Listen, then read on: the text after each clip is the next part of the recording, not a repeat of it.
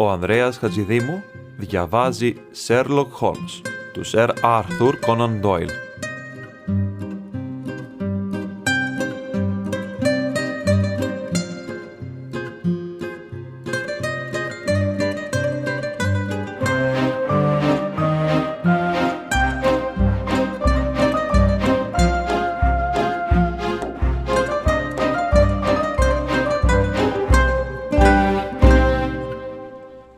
Σκυλί των Μπάσκερβιλ. Κεφάλαιο 15. Μια ανασκόπηση.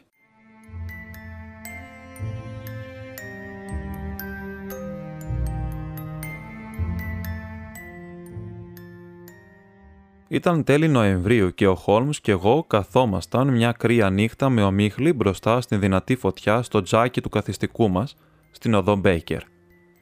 Μετά την τραγική έκβαση της επίσκεψής μας στο Devonshire, είχε ασχοληθεί με δύο υποθέσεις εξαιρετικής σημασίας, στην πρώτη από τις οποίες είχε αποκαλύψει την τρομερή συμπεριφορά του συνταγματάρχη Άπχουτ σε σχέση με το φημισμένο χαρτοπαιχτικό σκάνδαλο της λέσχης Ναπαρέλ, ενώ στην δεύτερη είχε επερασπίσει την άτυχη κυρία Μομπενσιέ από την κατηγορία του φόνου για τον θάνατο της θετής της κόρης, της Δεσποινίδος Καρέρ, η οποία, όπως θα θυμάστε, βρέθηκε έξι μήνες αργότερα ζωντανή και παντρεμένη στη Νέα Υόρκη. Ο φίλος μου είχε εξαιρετική διάθεση για την επιτυχία με την οποία είχαν στεφθεί αυτές οι δύσκολες και σημαντικές υποθέσεις. Έτσι μπόρεσε να τον πείσουν να συζητήσει τις λεπτομέρειες του μυστηρίου των Μπάσκερβιλ.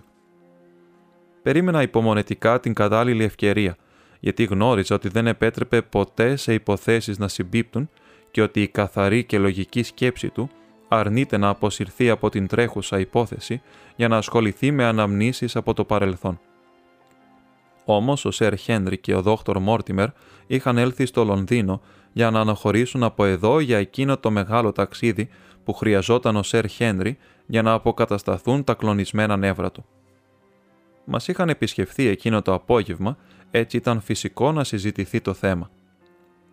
Η όλη πορεία των γεγονότων, είπε ο Χόλμς, από την άποψη του ανθρώπου που είχε αυτό ονομαστεί Στάπλετον, ήταν απλή και ξεκάθαρη. Αν και σε εμάς που δεν μπορούσαμε να γνωρίζουμε τα κίνητρα των πράξεών του και μαθαίναμε ένα μέρος μόνο από τα γεγονότα, όλα μας φαίνονται τρομερά πολύπλοκα. Είχα την ευκαιρία να κάνω δύο συζητήσεις με την κυρία Στάπλετον και η υπόθεση τώρα έχει διευκρινιστεί σε τέτοιο βαθμό ώστε δεν γνωρίζω να υπάρχει τίποτα που να παραμένει άγνωστο θα βρεις μερικές σημειώσεις για το θέμα στο γράμμα μη, στον αλφαβητικό κατάλογο των υποθέσεων. Ίσως θα είχες την καλοσύνη να μου δώσεις μια περιληπτική περιγραφή των γεγονότων από μνήμης. Βεβαίως, αλλά δεν μπορώ να εγγυηθώ ότι τα θυμάμαι όλα.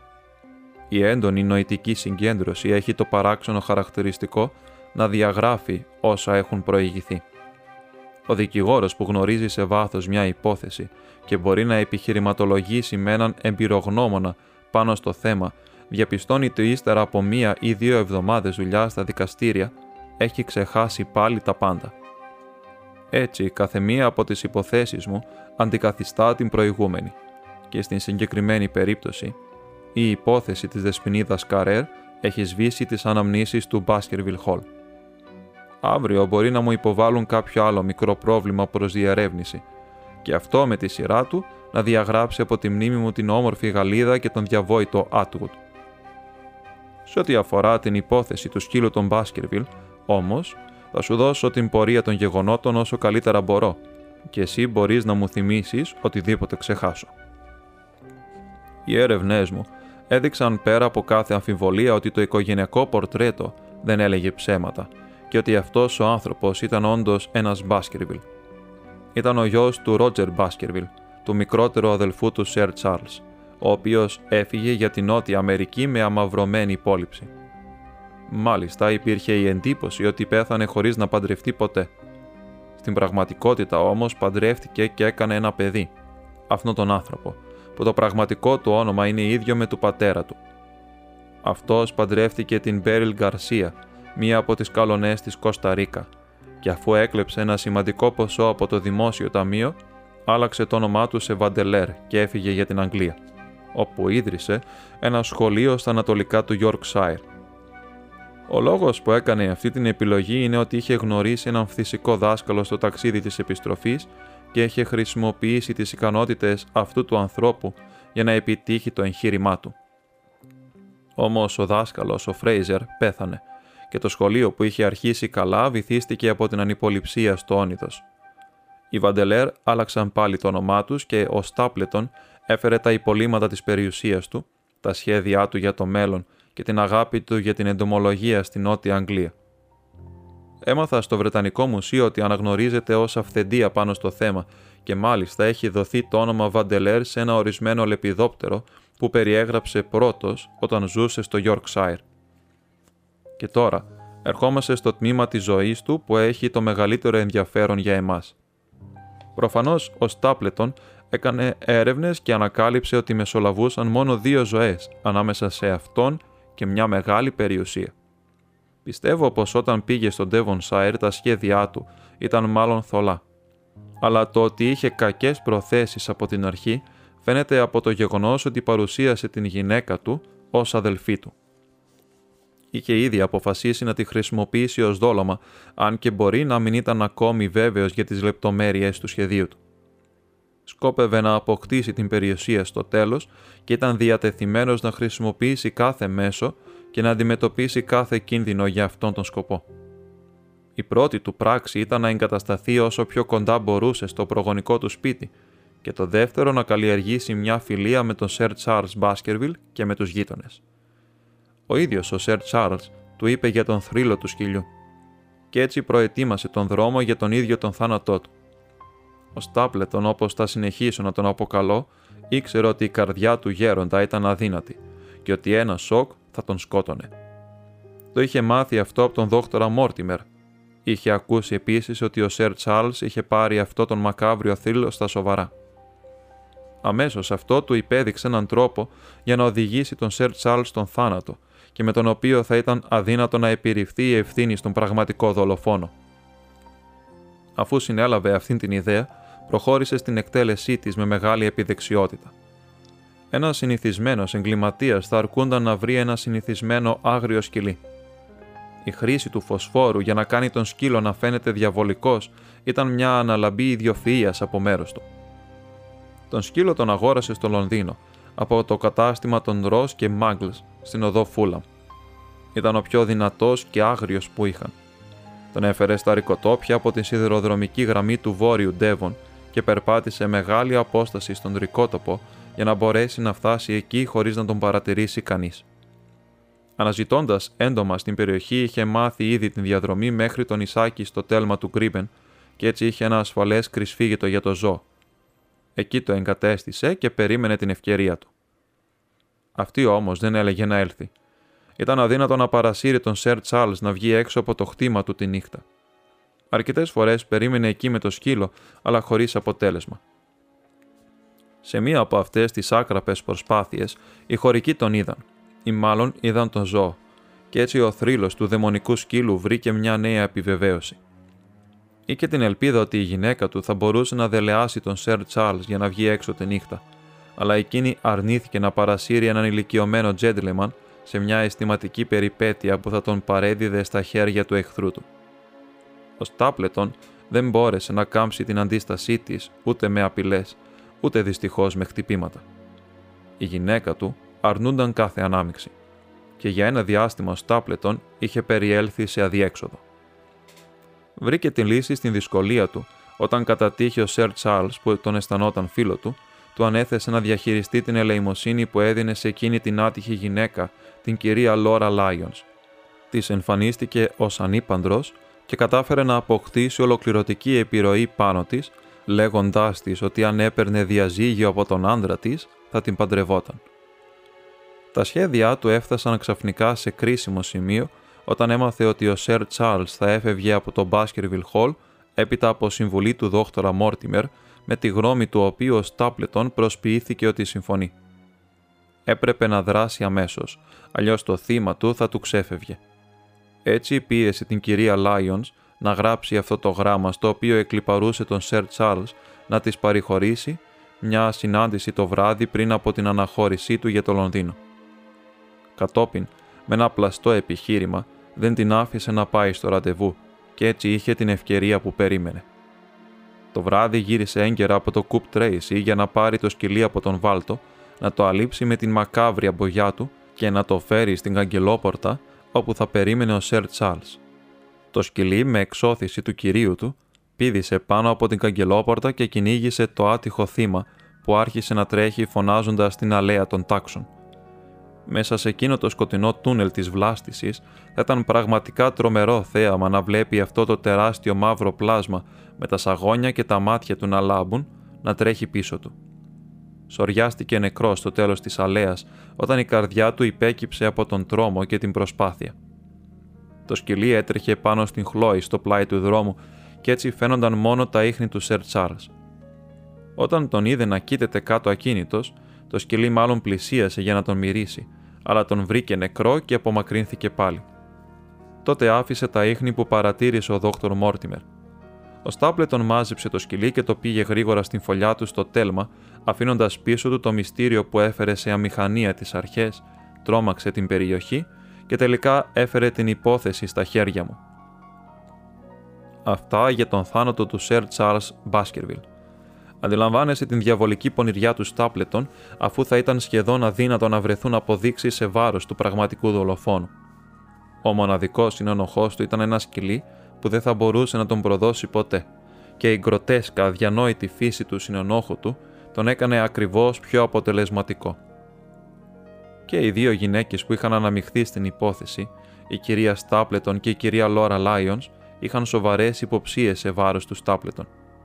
Η κυρία Στάπλετον ήξερε ότι ο σύζυγός της ήθελε να σκοτώσει τον Σερ Τσάρλς και ήξερε επίσης την ύπαρξη του σκύλου. Η κυρία Λάιονς δεν ήξερε τίποτα από αυτά τα δύο, αλλά της είχε κάνει εντύπωση το γεγονός ότι ο θάνατός του συνέβη την ώρα του ακυρωμένου ραντεβού για το οποίο γνώριζε μόνο ο Στάπλετον. Όμως και οι δύο είχαν υποκύψει στην επιρροή του και ο Στάπλετον δεν είχε να φοβάται τίποτε από αυτές. Έτσι είχε πραγματοποιήσει το πρώτο μισό των σχεδίων του αλλά το μέρος που απέμενε ήταν ακόμη πιο δύσκολο. Μπορεί ο Στάπλετο να μην γνώριζε την ύπαρξη ενός κληρονόμου στον Καναδά. Όπως και να έχει, την έμαθε πολύ γρήγορα από τον φίλο του τον δόκτορα Μόρτιμερ, ο οποίος του είπε και τις λεπτομέρειες της άφηξης του Χένρι Μπάσκερβιλ. Η πρώτη σκέψη του Στάπλετον ήταν ότι ίσως θα μπορούσε να σκοτώσει αυτόν τον νέο από τον Καναδά στο Λονδίνο πριν ακόμη φτάσει στον Devonshire.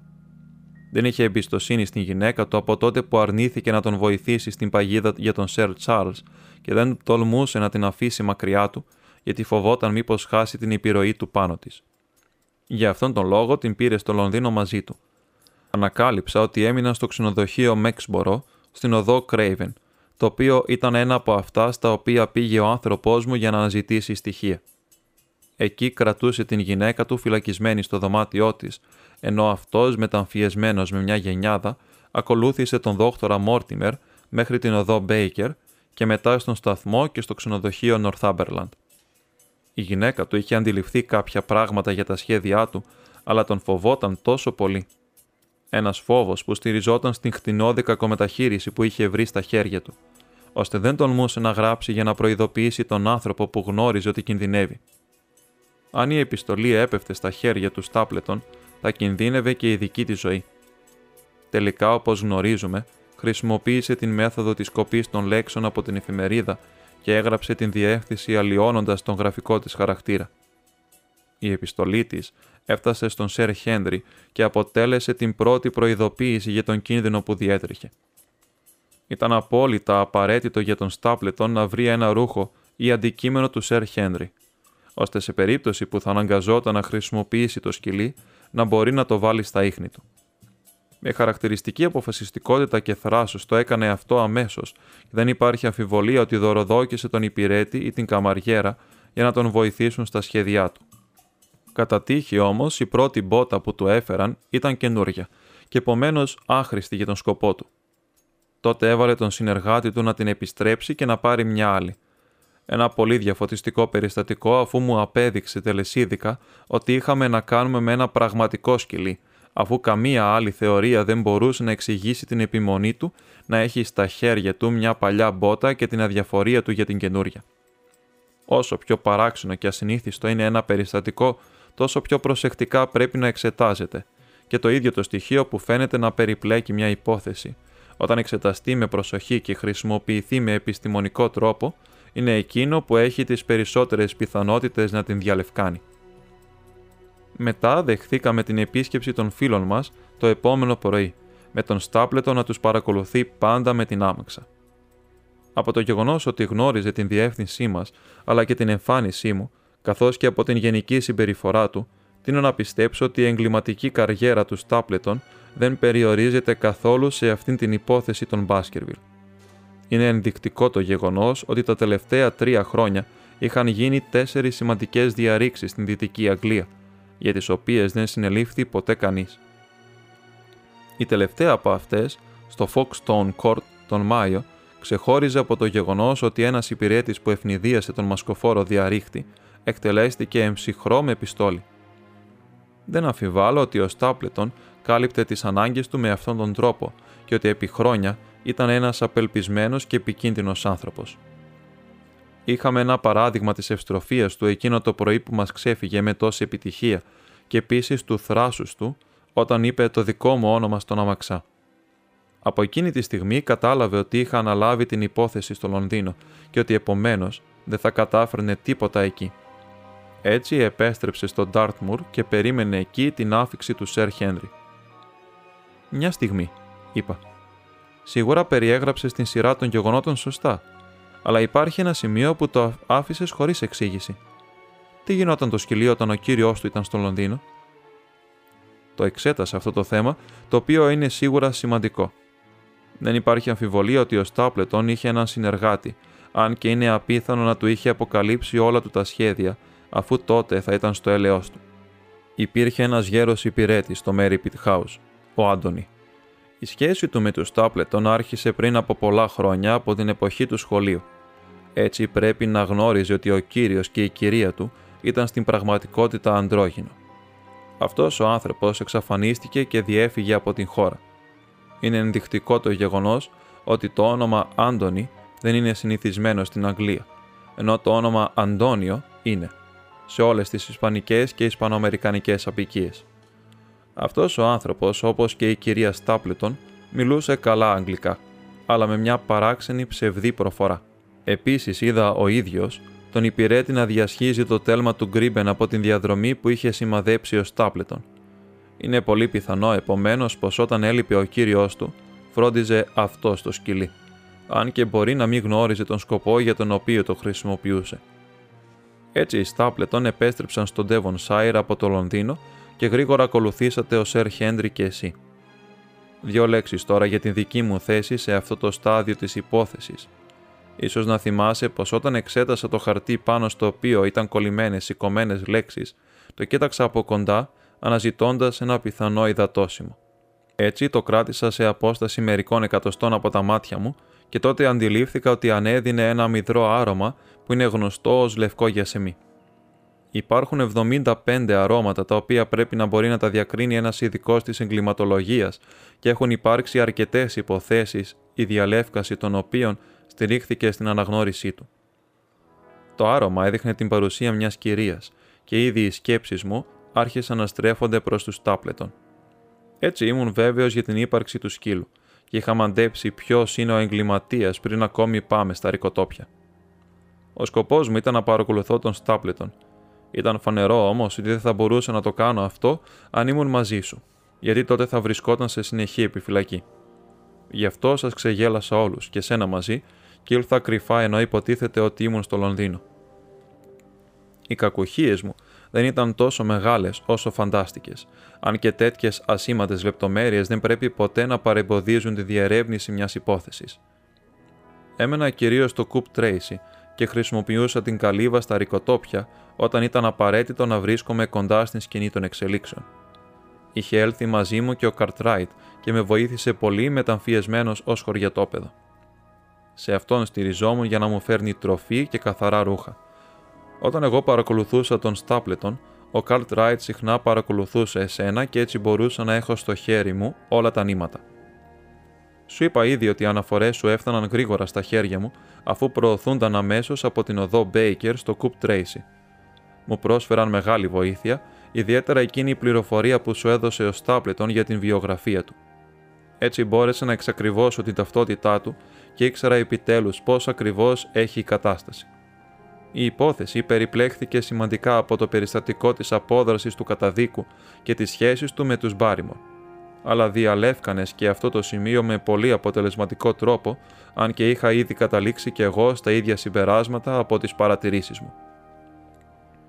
Όταν με ανακάλυψες στα ρικοτόπια, είχα πλήρη γνώση όλης της υπόθεσης, αλλά δεν είχα αποδείξεις που θα μπορούσα να παρουσιάσω σε ενόρκους.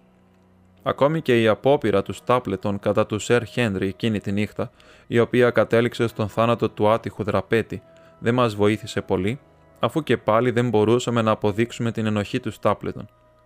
Δεν υπήρχε άλλη λύση παρά να τον πιάσουμε παυτοφόρο και για να το κάνουμε αυτό έπρεπε να χρησιμοποιήσουμε το Σερ Χένρι ως δόλωμα. Φαινομενικά μόνο και ανυπεράσπιστο.